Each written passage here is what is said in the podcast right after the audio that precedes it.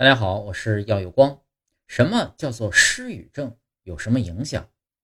如果你对触发性声音，比如其他人咀嚼或手指叩击桌面有过度的反应，那你可能患有失语症。失语症是指与语言功能有关的脑组织的病变，如脑卒中、脑外伤、脑肿瘤、脑部炎症等等。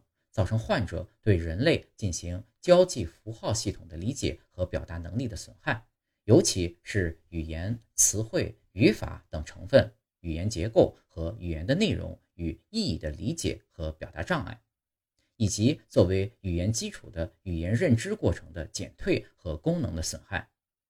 失语症不包括由于意识障碍和普通的智力减退造成的语言症状。也不包括听觉、视觉、书写、发音等感觉和运动器官损害引起的语言、阅读和书写障碍。